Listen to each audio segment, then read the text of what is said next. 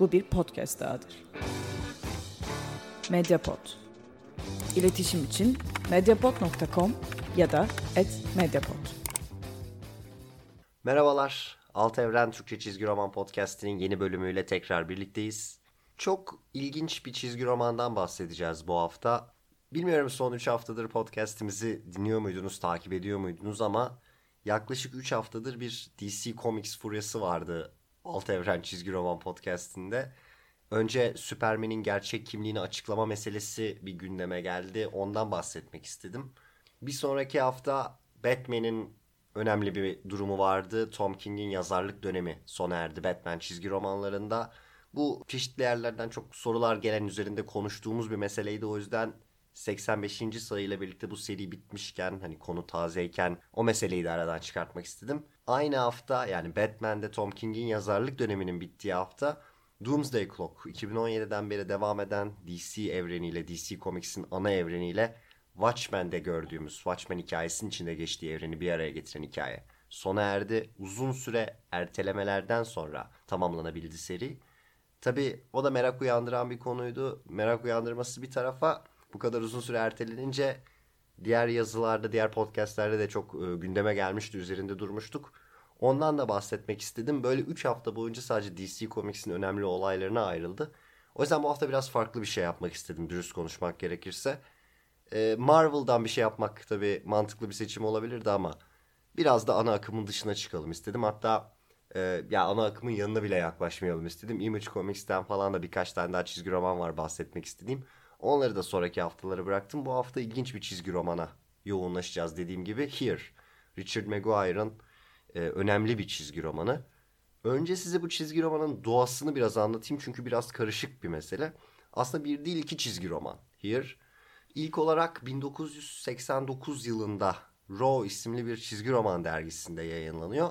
Ve tabii böyle dergilerde yayınlanan çizgi romanlardan biraz bekleyebileceğiniz gibi çok kısa bir eser. Yaklaşık altı sayfalık bir eser, yanlış hatırlamıyorsam siyah beyaz olarak hazırlanmış bir eser. Çıkış noktası bu. Fakat iki bin on dört yılında bir de çok daha uzun, yaklaşık böyle iki yüz üç yüz sayfalık bir grafik roman olarak güzel bir baskıyla yayımlanan renkli bir versiyonu var. Aynı çizgi roman, aynı konsept ama tabii altı sayfalık bir çizgi romanla üç yüz sayfalık bir grafik roman ne kadar aynı olabilir? Aynı konseptin, aynı fikrin biraz daha uzatılmış, üzerine çalışılmış, derinleştirilmiş bir hali olarak tanımlayabilirsiniz. Her ikisi de çok önemli. Biraz konseptten bahsedeyim, hatta iki çizgi romanın farklı farklı ne gibi önemleri olduğundan bahsedeyim. Richard McGuire çizgi roman dünyasında çok tanınan, çok meşhur bir çizgi roman sanatçısı falan değil. Hatta bildiğim kadarıyla Here dışında böyle gerçek anlamda adını sayabileceğimiz bu podcast'in bir çizgi romanı da yok. Fakat bin dokuz yüz seksen dokuzda yayınladığı bu çizgi romanla çok ciddi anlamda etki sahibi olmuş bir isim. Belki kendisi için değil, yani böyle kendi kendine bir şan şöhrete ulaşmış olması, bir çizgi roman sanatçısı olarak övülmesi gibi bir durum yok. Ama daha sonraki çizgi roman sanatçılarını, kendini takip eden çizgi roman sanatçılarını, geleceğin çizgi roman sanatçılarını etkilemek açısından çok önemli bir eser. Bu da kullandığı ilginç konseptten faydalanıyor. Çok ilginç bir durum var. Bu altı sayılık orijinal eserden bahsediyorum. Fikrini, ilham kaynağını bir bilgisayar yazılımından, hatta belki de tüm zamanların en meşhur bilgisayar yazılımından Windows'tan alıyor. bin dokuz yüz seksen dokuz yılında, yani herhalde Windows'un da yeni yeni çıktığı dönemlerde yayınlanan bir çizgi roman. Ve e, bu çizgi romanda yan yana getirilen paneller yerine Windows'un o böyle ilk versiyonlarındaki gibi iç içe açılan pencereler, birbirlerinin içinde bulunan pencereler mantığını benimsiyor ve hikayeyi aslında birbiri içinde sunuyor. İlginç bir yapı ter- tercih ederek. Bu da tabii çizgi romanda zaman algısıyla çok önemli, çok yakından alakalı bir konu. Şöyle bir şey size söyleyeyim, yani normalde hiç şuradan dinleyin, buradan izleyin falan gibi bir takıntım yok açıkçası. Normalde nereden istiyorsanız izleyebilirsiniz. Fakat bu podcast'i eğer imkanınız varsa, şu anda hani bir şeye bakabilecek, bir şey izleyebilecek bir durumdaysanız YouTube'dan izlemeniz biraz daha keyifli olabilir. Çünkü söyleyeceğim şeyleri görsel olarak kafada canlandırmak, YouTube'dan falan bakarsanız çok daha kolay olur. Mesela şu anda ekranda bir geleneksel çizgi roman sayfası görüyorsunuz. Bu geleneksel çizgi roman sayfası dediğimizde akla çoğu zaman dört panel, altı panel, dokuz panel gibi yapılar e, gelir. Ve bu yapılarda aslında bizim okuyucu olarak daha önce hiç çizgi roman okumamış insanlar için bile bu geçerli. İçten bir şekilde anladığımız bir zaman algısı vardır. Biz e, tabii Amerikan ve Batı çizgi romanları için bahsediyorum. Mangadan vesaireden bahsedecek olsak durum farklı ama soldan sağa okuduğumuz için soldan sağa o paneller arasında zaman algısını da kendi kafamızda oluştururuz. Yani bir panelden diğer panele geçerken aslında orada sadece bir göz hareketi değil, aynı zamanda bir zaman geçişi algısı da vardır. Yani şu panelde gördüğünüz aslında bir önceki panelde gördüğünüzden daha sonra gerçekleşen bir olaydır. Ve bunu dediğim gibi yani öğrenmeye veya anlamaya veya birinin bize anlatmasına da ihtiyacımız yoktur. Doğal olarak bunu anlarız ve çizgi romanın aslında bir mecra olarak güçlü taraflarından bir tanesi de bu zaman yönetimi meselesidir. Ve hani güzel bir şekilde, doğru bir şekilde uygulandığında gerek anlatılan hikayelerin temposunu ayarlamakta, gerek okuyucuya belli şeyleri belli bir hızda, belli bir akışta sunmakta çok etkili şekillerde kullanılabilir bu yöntem. Richard McGuire'ın çizgi romanının en büyük yapısı bu zaman algısını çok farklı bir şekilde kullanıyor. Yan yana getirilmiş paneller yerine birbirinin içinde kullandığı paneller olduğu için zaman algısı aynı şekilde kullanılmıyor. Zamanla mekan bir anlamda iç içe geçiyor ve farklı, aynı mekanın farklı zamanlardaki hallerini bize bir panel içinde sunuyor. Ve tabii bu çizgi romanı ve çizgi romanın yapabileceklerini düşünmek açısından oldukça devrimci bir hareket. Burada şöyle bir örnek verebilirim. Mesela müzikte vardır böyle olaylar. Bir grup vardır. O grup kendi içinde çok başarılı olamaz belki veya çok tanınmış değildir. Fakat yaptıkları müzik beş altı tane öyle grubu etkiler ki onlar dünya çapında starlara dönüşür ve aslında o grubun yaptığı şeyler bir şekilde dünya çapında e, karşılığını da bulmuş olur. Belki kendileri biraz daha böyle İngilizce tabirle underrated kalsa da onların e, açtığı yoldan gidenler çok daha büyük yerlere ulaşır. Richard McGuire'ın da böyle etkilediği isimlere baktığınız zaman bu Here'daki konseptle e, Chris Ware gibi, Scott McCloud gibi isimler görüyorsunuz. Tabii bunlar da çizgi romanın özellikle sanatsal boyutunun e, çok çok önemli, belki de en önemli isimleri. Dolayısıyla böyle bir etkisi olan bir çizgi romandan ve böyle bir yapıdan bahsediyoruz. iki bin on dörtteki versiyonuna geçmeden bir tane müzik örneği verdim, bir tane futbol örneği vereyim mesela. Ee, çok etkili olan bir teknik direktör vardır futbol dünyasında. Marcelo Bielsa diye. Tanınır yani, tanınmayan birisi değildir, meşhurdur. Özellikle futbolla ilgilenenler varsa bu podcast dinleyenler işte mutlaka ismini duymuştur. Ama büyük takımlarda öyle hani Barcelona'larda, Real Madrid'lerde, Manchester United'lerde falan çalışmış bir isim değildir. Daha küçük çaplı takımlarda çalışan ve tabii ekstrem fikirleri olan bir hocadır biraz. O yüzden belki günlük hayatınızda normal maç izlerken televizyonda yayınlanan böyle açıp karşısına geçip izleyeceğiniz maçlarda belki Bielsa'yı görmemiş olabilirsiniz. Ama mesela bu antrenman teknikleri, oyun felsefesi vesaire atıyorum Guardiola'yı etkilemiştir. O yüzden bir Barcelona maçı açtığınızda Guardiola döneminde, bir Bayern Münih maçı açtığınızda, bir Manchester City maçı açtığınızda o zaman etkilerini görürsünüz aslında farkında olarak veya olmayarak. İşte bu Richard McGuire'ın bin dokuz yüz seksen dokuzda yayınladığı çizgi romanın o altı sayfada ortaya attığı fikirlerde de böyle bir durum var. Yani kendi içinde belki çok ciddi bir kitleye ulaşmıyor ama ulaştığı o kitle içinden çıkan insanlar çok daha geniş kitlelere ulaşıyor. Ve tabii bu da önemli bir durum. Ee, bin dokuz yüz seksen dokuzdaki çizgi romanla iki bin on dörtteki çizgi romanla çok ciddi farklar var. Biraz asıl meseleye ve iki bin on dörtteki çizgi romana geçelim. Orijinal çizgi roman oturup üzerine bir çizgi roman olarak konuşabileceğiniz bir eser midir bu fikrin ötesinde tartışılır. Ama iki bin on dörtteki öyle. Çünkü artık e, tam boyutlu hani bir baştan sona bir anlatısı olan bir eser olarak karşımıza çıkıyor. Ve bu fikri yani zamanın tek bir mekan içinde farklı paneller olarak, farklı kareler olarak birbirinin içinde sunulması meselesini daha uzun bir anlatıya dönüştürüp yüz binlerce yılı kapsayan bir yapıya dönüştürüp kullanıyor. Ve tabii bu da eserin hırsını ve kapsamını biraz daha genişletiyor. Bazı farklardan bahsedeyim iki eser arasında. bin dokuz yüz seksen dokuzdaki orijinal eser dediğim gibi çok geniş kitlelere ulaşmış, çok okunmuş, çok üzerine tartışılmış bir eser değildir. Ama mesela iki bin on dörtteki çizgi roman öyle. Yani iki bin on dörtteki çizgi romanla ilgili internete girdiğinizde özellikle çizgi romanın bu boyutuna daha yakın olan kaynaklarda, hani belki atıyorum I G N'de, Comic Book Resources'da değil ama New Yorker'da, New York Times'da, Guardian'da, işte Le Monde'da falan görebileceğiniz bir eser haline geliyor. Tartışılan ve dikkat çeken bir eser haline geliyor. Benim de dürüst olmak gerekirse tabii ki eserle tanışmam bu ikinci cilt sayesinde, iki bin on dörtte yayınlanan çizgi roman sayesinde. Bu iki eser arasındaki birinci fark. Bir tanesinin çok daha geniş kitlelere ulaşıp hakikaten o belki de hak etmiş olduğu eleştirel değeri görmüş olması.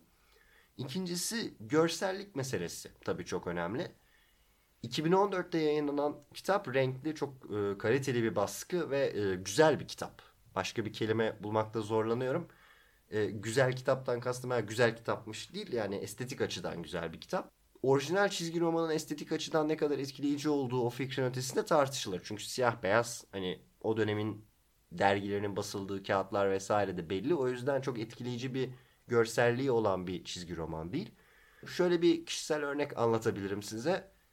Bilirsiniz şey kitaplar var. Böyle büyük kaliteli baskılar, dev fotoğraflar. Hani alınıp okunmaktan çok böyle kahve masasının, kahve sehpasının üstüne konulsun veya işte dekoratif amaçla kullanılsın diye yapılmış böyle görsel albümler vesaireler var. O tarz kitapları seven birkaç insan var çevremde. Here mesela benim doğrudan çizgi romanla ilgilenmiyor olsalar bile alıp onlara böyle gönül rahatlığıyla hediye ettiğim ve çok beğenilen bir eser bu açıdan da. Yani görsel boyutu da tabii seviye atlıyor bu cilt halinde. Dolayısıyla bu da iki eser arasındaki önemli farklardan bir tanesi.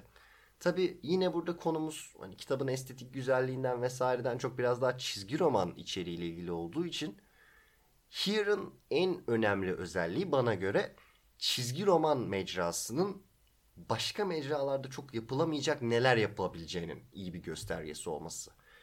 Eğer birisi bana gelip böyle ya bu çizgi roman bu kadar konuşuyorsunuz, bu kadar anlatıyorsunuz. Nedir bu çizgi roman? Yani bir romanın anlatamayacağı, bir sinema eseri, bir filmin anlatamayacağı neyi bize anlatabilir? Nasıl bir farklılık yaratabilir? Böyle bir talep geldiğinde, böyle bir konu açıldığında mutlaka ve mutlaka benim tavsiye edeceğim üç beş eserden bir tanesi olacak bir kitap Here. Çünkü bu zaman anlayışını ve bir anlatıyı bu şekilde okuyucuya sunmayı başka bir mecrada tekrar hayal etmek ve düşünmek çok mümkün değil. Tabii şunu unutmamak gerekiyor. Here gerek bin dokuz yüz seksen dokuzdaki versiyonunda gerek iki bin on dörtteki versiyonunda temel olarak bir fikrin üzerine gidiyor. Ve burada amaç e, gerçek anlamda bir hikaye anlatmak, size karakterler tanıtmak, olayları göstermek vesaire değil. Daha çok mevcut olan bir durumu yakalayıp neredeyse böyle bir hani bilgisayara screenshot, ekran görüntüsü alırsınız ya, onun gibi yakalayıp bir yerde hapsetmek ve o görüntüyü paylaşmak. Here bunu çok farklı bir şekilde ve çizgi romana özgü bir şekilde inanılmaz bir başarıyla yapan bir eser bana göre. Dolayısıyla bu fikir odağını kaçırmamak gerekiyor. Kitabı alırken, okurken yapabileceğiniz en büyük hata, sizin okur olarak sahip olabileceğiniz en yanlış beklenti bir hikaye beklemek. Çünkü her ne kadar yayınlanan çizgi romanların yüzde doksanında, yüzde doksan beşinde amaç bir hikaye anlatmak olsa da burada Richard McGuire'ın amacı bir hikaye anlatmak değil. Bazı yorumlar, bazı tespitler paylaşmak, evet, ama bunlardan da önce bu mecranın nasıl kullanılabileceğini, ne yapılabileceğini göstermek. Tabii bunu yaparken de belli meseleleri gündeme getirmek. Bu da önemli bir konu. Biliyorsunuz aslında roman, film, çizgi roman, müzik, bunların hepsi bir yerde bir sanat dalı olmanın da öncesinde birer mecra. Yani bir fikri, bir düşünceyi, bir bilgiyi bir kaynaktan başka bir kaynağa veya daha geniş bir kitleye yaymak için kullandığınız şeyler bunlar. Bu da çoğu zaman evet bir hikaye anlatmayı gerektiriyor. Ama şurası da çok önemli bir detay. Anlatmak zorunda da değil amacına ulaşmak için. Hikayeler bu amaca ulaşmayı çok daha kolay kılan şeyler. İnsani duygulardan dolayı, psikolojiden dolayı, insanların e, empati kurma becerisinden dolayı bunu çok mümkün kılıyorlar. Yani şöyle bir örnek üzerinden düşünebiliriz. Eğer ben bir kitabın içine açıp düğünlerde havaya ateş etmek kötü bir şeydir yazsam bu mecra olarak kitabın amacına ulaşmasına yeterli olur. Çünkü benim kafamda bir düşünce, bir görüş vardır ve bunu o kitabı okuyacak herhangi birine tek bir cümleyle aslında anlatabilirim. Ne kadar etkili olur? Muhtemelen çok değil ama büyük bir aşk hikayesi anlatsam, iki yüz sayfa boyunca size iki karakter tanıtsam, o karakterlerin arasında yaşadığı hoş anıları, anları vesaireleri göstersem ve daha sonra iki yüz ellinci sayfada, üç yüzüncü sayfada karakterlerden bir tanesi bir düğünde havaya ateş açılması sonucu hayatını kaybetse, o zaman bu mesajın kitle üzerinde sahip olacağı etki çok daha farklı bir seviyeye ulaşır. Ve zaten iyi kitaplarda hep bunun üzerine, iyi romanlar, iyi filmler de bunun üzerine gider. Fakat tabii belli açılardan da bunu dediğim gibi yapmak zorunda değildir mecralar. Hatta belki de şöyle söylemek lazım. Farklı mecralar kendi güçlü alanları sayesinde tek bir yapıda bunu sunmak zorunda olmayabilir. Ne yazık ki çok anlatması kolay bir konu değil. Biraz örnekler üzerinden düşünmek gerekiyor. Mesela tavsiye ederim izlemediyseniz. Samsara diye bir film var. Yani bir konusu yok, bir anlatıcısı yok, çıkıp her şeyi birbirine bağlayan birisi yok. Dünyanın farklı yerlerinden, farklı kültürlerden çekilmiş e, enstantaneler, anlar izleyiciye sunuluyor. Ama sonunda bir mesaj alıyorsunuz, öyle söyleyeyim. Yani tipik bir anlamda belgesel falan değil ama size dünya ile ilgili pek çok şey öğreten ve pek çok şey gösteren bir eser. Ve bunu şu anda kafamdan bir anda uydurduğum bir benzetme değil, sinemada film olarak Samsara'nın yaptığını bir çizgi roman olarak benzer şekilde yapan en önemli eserlerden bir tanesi Here. Burada ana noktanın tekrar altını çizmek istiyorum.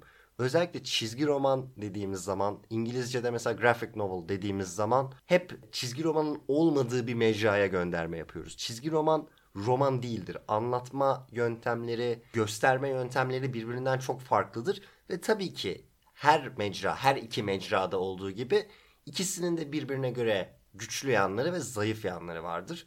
Here, çizgi romanın bu güçlü yanlarından bazılarını görmek ve bazılarıyla ilgili fikirler edinmek için çok çok iyi bir örnek.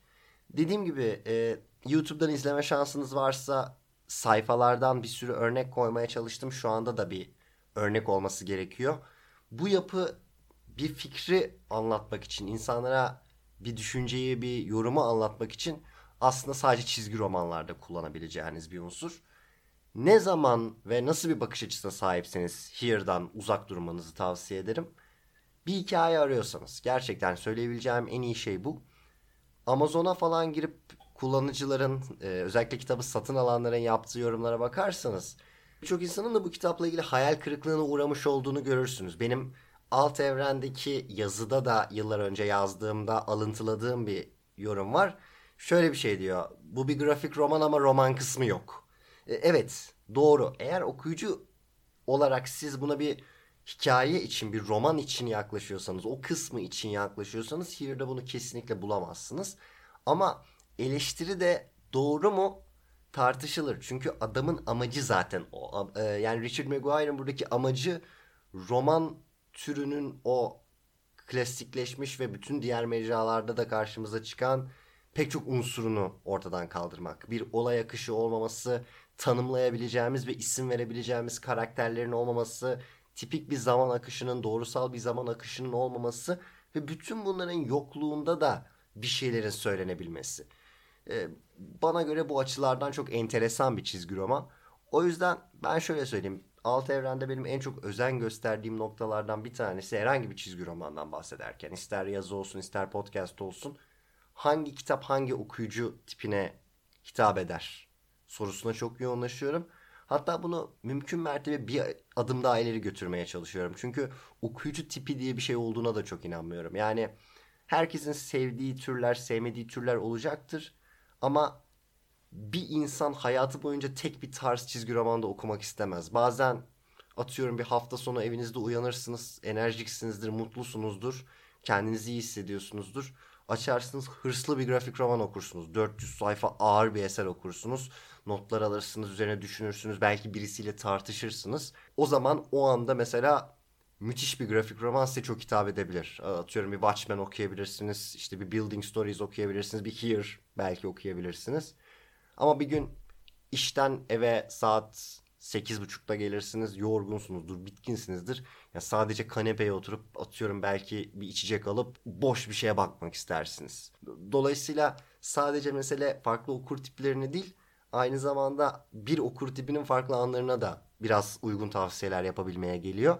O yüzden Here'ı hikaye okumak için okumayın. Böyle bir şey takip etmek, bir olay takip etmek istediğiniz zaman okumayın.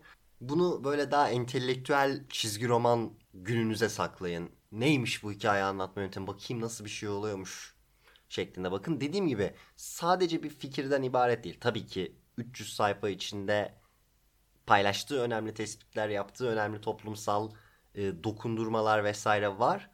Ama bugünün sonunda çizgi romanın ne yapabileceğiyle ilgili bir eser. Ve eğer bu konulara ilginiz varsa, bu şekilde ilgileniyorsanız, çizgi romana karşı ilginiz bu yapıdaysa bence keyif alacağınız bir eser. Zaten açıkçası çizgi romana ilginiz bu şekildeyse muhtemelen okumuş olmanız, okumanız gereken bir eser. Çünkü dediğim gibi etkileri dünya çapında çok fazla. Belki herkes alıp yüzde yüz bunu kullanmıyor ama bir iki sayfada, bir panelde, iki panelde, iki geçiş arasında vesaire bunu çok kullanıyorlar. Bir anlamda bunun da çıkış noktasını ve daha sonra evrildiği şeyi. Çıkış noktası bin dokuz yüz seksen dokuzdaki ilk Here çizgi romanı ve evrildiği noktada tabii daha sonra basılan cilt formatı. Bana göre keyif alacağınız bir eser olur bu şekilde yaklaşırsanız. Onun dışında da başka eserlere tabii ki her zaman yönelebilirsiniz. Podcast'te elimden geldiğince farklı çizgi romanlara değinmeye çalışıyorum. Mutlaka belli bir haftada size hitap etmeyen eserlerden bahsedeceğim kesinlikle. Ama uzun vadede hani bunlar birbirini biraz dengeleyecektir diye düşünüyorum. Geçtiğimiz üç haftada bunun bir örneği. Yani eğer D C Comics takip etmiyorsanız, D C Comics'te çok aranız yoksa büyük ölçüde sizin için sıkıcı ve anlamsız konular olmuş olabilir. Ee, ama dediğim gibi uzun vadede bunu dengelemeye çalışacağım. Önümüzdeki hafta ilginç bir konsept yapacağız. Biliyorsunuz sitemizin dünyanın en anlamsız çizgi roman ödülleri olarak benim adlandırmayı sevdiğim Alt Evren çizgi roman ödülleri var. Alt Evren ödülleri.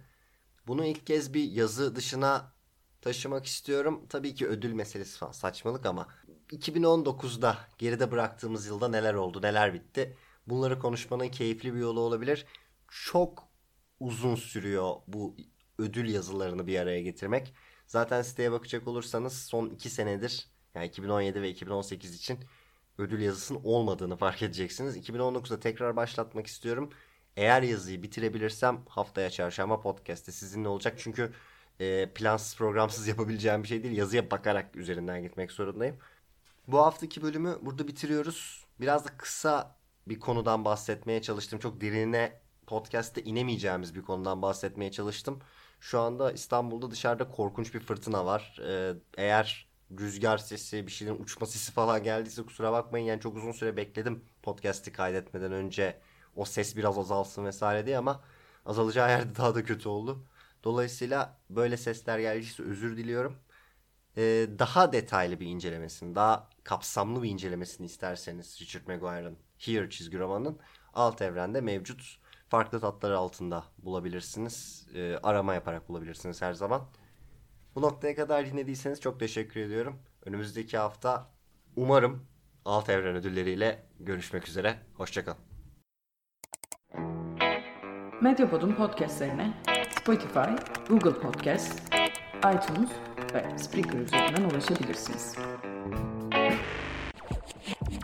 Medyapod'u desteklemek için patreon nokta com slash medyapod